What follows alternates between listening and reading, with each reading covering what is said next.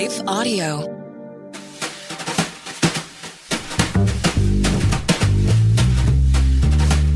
Welcome to Truth Tribe with Doug Groothuis, where we seek the truth about the things that matter most through reason and evidence. Today, I'd like to talk about my experience in various churches over my Christian life, and I call this Lessons from the Churches of My Christian Life, and this follows up a mini series on the church and worship. I've done two previous podcasts on liturgy, and now I'd like to reflect and ponder a bit about my long years of experience in evangelical churches.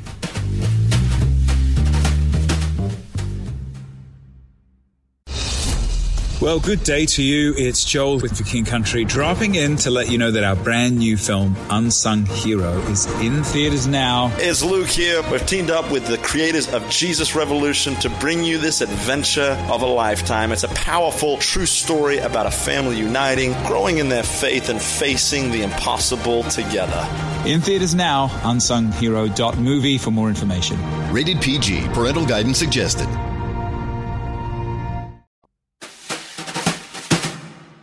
I found my church home in evangelical Anglicanism in early 2007. My denomination is the Anglican Church in North America, ACNA. It is not part of the Episcopalian denomination. But as I reflect on my church life, I am grateful to several churches for their faithfulness to God. My list is not inclusive of all the churches I have attended. I've been a Christ follower for over 47 years, and I will recount a few ways in which God has led and sanctified me for worship and service through His church. Perhaps my reflections will edify you and stimulate you to enter deeply into the life of the church that Christ bought with His own blood. See Acts 20, 28. Please also consider reading my chapter called In Defense of the Church, which is in Christian Apologetics, the second edition. I cannot remember my first church experience, this is because my parents had me baptized as an infant at First Presbyterian Church in downtown Anchorage, Alaska in 1957. I'm grateful for my parents' concern and the church's faithfulness to its doctrine. My first memory of this church was of attending a Sunday school class for a short time. I went a few times, but my parents didn't insist that I continue to go. I was involved in a junior high school group later with First Presbyterian Church after they had moved, but I don't remember any biblical teaching. At least nothing made an impression on me. First Presbyterian Church conducted my father's funeral in November of 1968 after his death in a small plane crash outside of Point Barrow, Alaska. The pastor, whose name I forgot, said that Dad had served those who, quote, worked with their hands. Indeed, he had. He was business manager for Labor's Local 341. At the time of his death, he had been the first president from 1958 to 1968. In the summer of 2008, I attended a fine service at First Presbyterian Church and had lunch with the pastor and his family. It was a sentimental time for me. However, I did not come to know God in Christ through this particular church, although I'm not saying that I could not have done so. During my first year in college, God opened my soul to its truth through reading and witness. When I returned to Anchorage from Greeley, Colorado, about half of my friends had become Christians. Both sides wondered what I would do. After many conversations with Christian friends and some remarkable experiences, I professed Christ in a public meeting and was soon baptized at Abbott Loop Community Chapel, the first church I knew well. Abbott Loop was a large and growing Pentecostal church. Nearly all my Christian friends attended there. It was a part of a movement that affirmed the fivefold ministry of Ephesians 4:11. As such, the church had an apostle, a prophet, an evangelist, a pastor, and a teacher. Given my nearly non-existent church background, I had no other ecclesiology to compare this with. From Abbott Loop, which I attended in the summer of 1976, I learned the importance of evangelism and expressive worship when my friends converted, they gave up drugs, alcohol, and secular rock music. So did I. I heard preaching for the first time and began to learn the Bible. The first sermon I ever heard was an exegetical and theological disaster, however. We were told that Jesus' parable of the wise and foolish virgins referred to two kinds of Christians regular Christians and those who were in the bride of Christ. The bride Christians, because of their zeal for the Lord, would be spared the great tribulation. The others would have to suffer through it, but could be saved in the end. The preacher said that he was not yet in the bride, but sought it out. It was a dramatic moment in the message, and one that most likely made nearly everyone nervous about their eschatological status. I was, and I had just become a Christian a few days before that. I questioned my salvation much that first summer of my Christian life, despite my desire to live as a committed Christian. It seemed that my spiritual experiences did not match those of others, and I wondered and worried. In the fall of 1976, I began my second year of college in Eugene, Oregon. I attended First Baptist Church. There I heard excellent preaching and grew in the knowledge of Holy Scripture. I made friends with serious Christians and was involved in church every way I could. First B, as we called it, was not just non charismatic, but anti charismatic. So I left tongues and the quest for the miraculous behind in favor of Bible study, strong involvement in the college group, and a growing interest in apologetics in all aspects of Christian belief and practice. Jack MacArthur was our senior pastor and preacher. He was a grand orator and read his hour long sermons. I ate it up. He had a capacious vocabulary and strong opinions, like his more well known son, John MacArthur. Dr. Jack, as we called him, preached a series on the charismatic movement and one on cults. From Dr. Jack, I learned the confrontational nature of Christianity.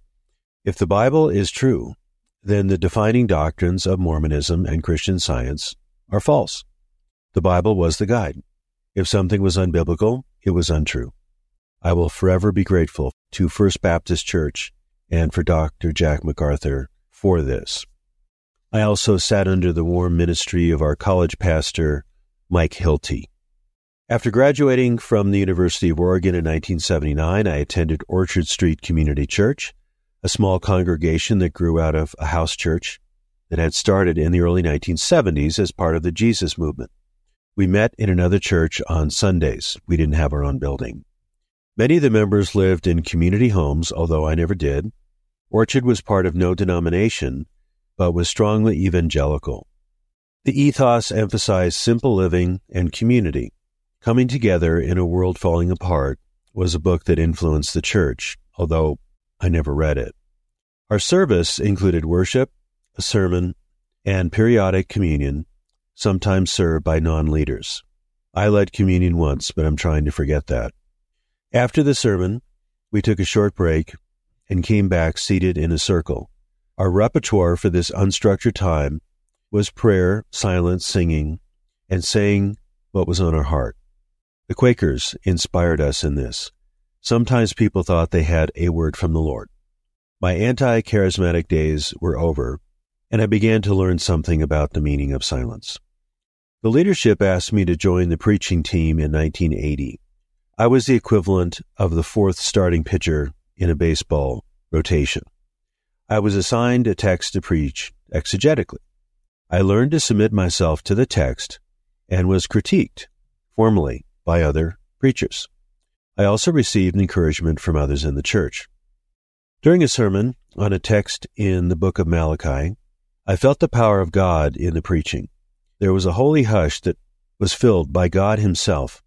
I then knew that when I preached the Bible, after careful study, the Spirit could work far beyond what I anticipated. My aspiration ever since is to preach as an oracle of God. 1 Peter 4:11. Stuart Smith was one of our pastors and became a lifelong friend. He was an able teacher, a gentle spirit, and a man whose cheerfulness and determination amazed and inspired me. Stuart suffered from a rare degenerative condition that progressively robbed him of his physical strength, but only deepened his spiritual strength. My chapter, Rejoicing in Lament, in my book, Walking Through Twilight, is about my dear friend, Stuart Smith, who died in 2019. Geneva Chapel was the Christian Reformed church that Rebecca and I attended my two years of graduate school in Madison, Wisconsin, 1984 1986. Although I have a Dutch name, I am half Italian and had no history with this fine denomination. When we visited, we both sensed the presence of the Holy Spirit through the worship. People were friendly and liked my last name and taught me how to pronounce it more correctly. At Geneva, we found stability and dependability in both the leadership and in the church members. I was introduced to liturgy, although less involved than what I now experience at an Anglican church. One Sunday I served as liturgist, which meant that I selected a few hymns and Bible readings. I like that. Little did I know how significant liturgy would become for me. Geneva also asked me to preach several times. After one sermon, a man said, I think you missed your calling. You should be a pastor. I was in graduate school for philosophy at the time.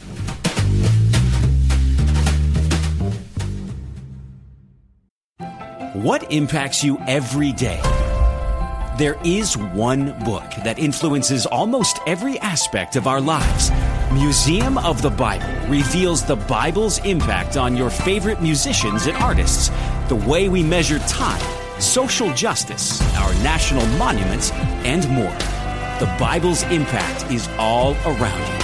Discover how at museumofthebible.org/impact.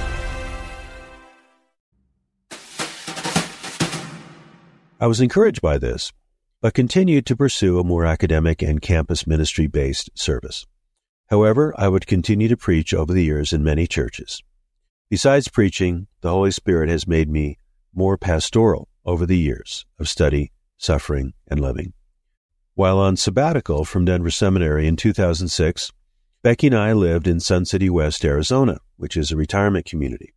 At this time, I served as a part time pastor at Covenant of Grace Fellowship in Phoenix, a non denominational charismatic church. The pastors, Lynn and Sharon Griffin, are lifelong friends and earnest servants of Christ and His church. I serve this fellowship through teaching, preaching, and mentoring. Sadly, Becky was too ill to attend services or events. Covenant of Grace was a haven for many African immigrants, particularly those from Liberia. I was impressed by the church's willingness to adapt to a new people group who unexpectedly began to attend the church about 15 years ago now. Their worship was expressive and charismatic. At the time, I was more reserved. Len and Sharon reviewed my time of service there. Two things stand out. First, I could improve my introductions to sermons, probably still true. Second, I should be more expressive in my worship. True enough, although this is taking some time for me to learn. After all, I do have a Dutch last name.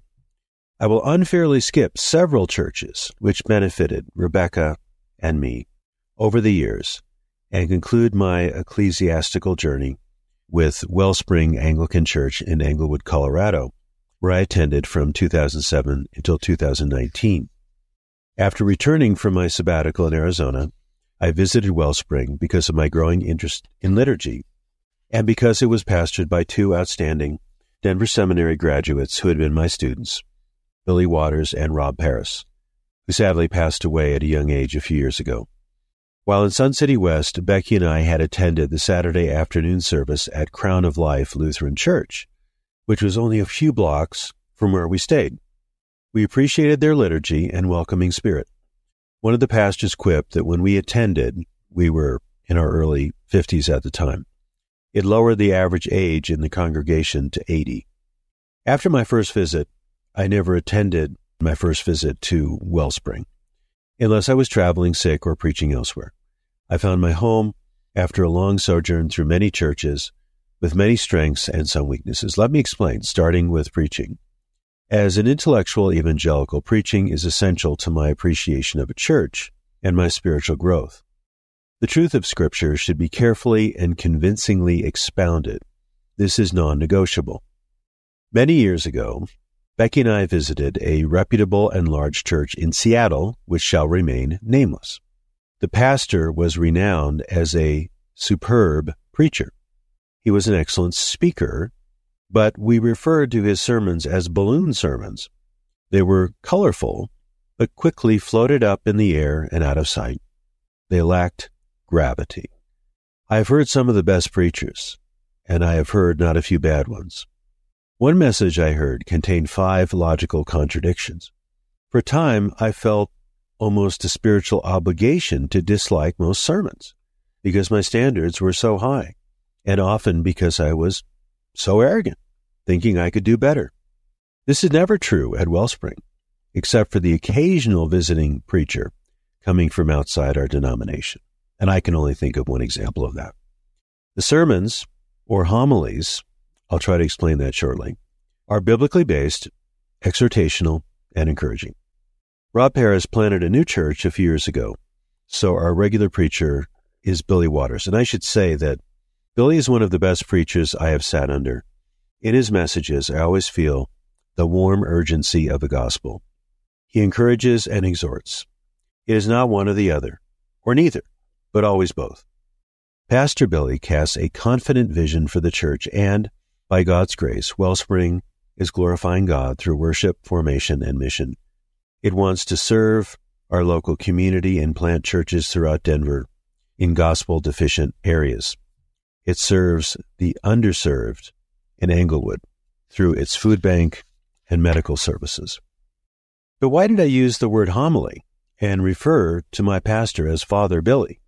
A homily is one aspect of the church's liturgy.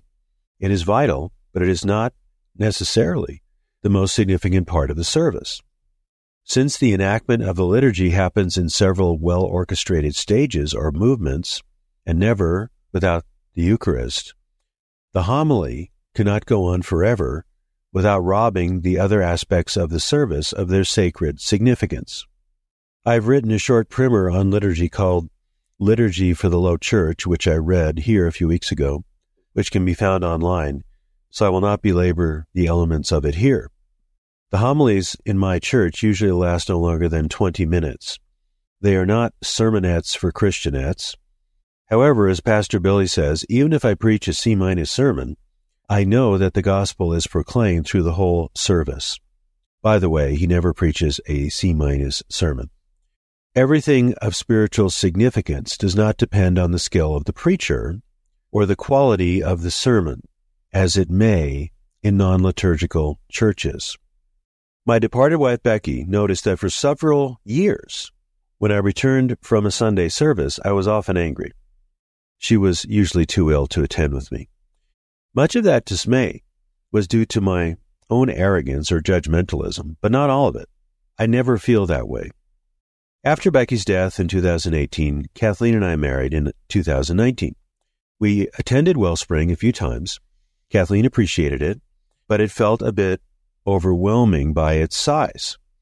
I knew many there, but she knew few. So we began to attend one of Wellspring's church plants pastored by a graduate of Denver Seminary, Tim Suits. We were warmly welcomed and found a home at this smaller church in our Anglican denomination.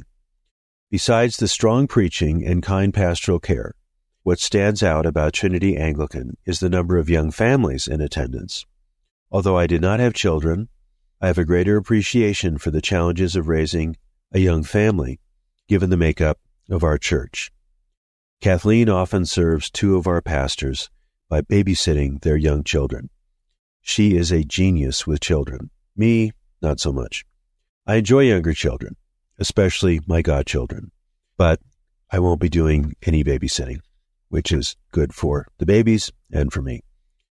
Each church along life's way has helped sustain and deepen my Christian experience. I am grateful for all of them Perhaps this recounting of my journey will encourage you to find and commit to a godly church. Church involvement for the Christian is not optional.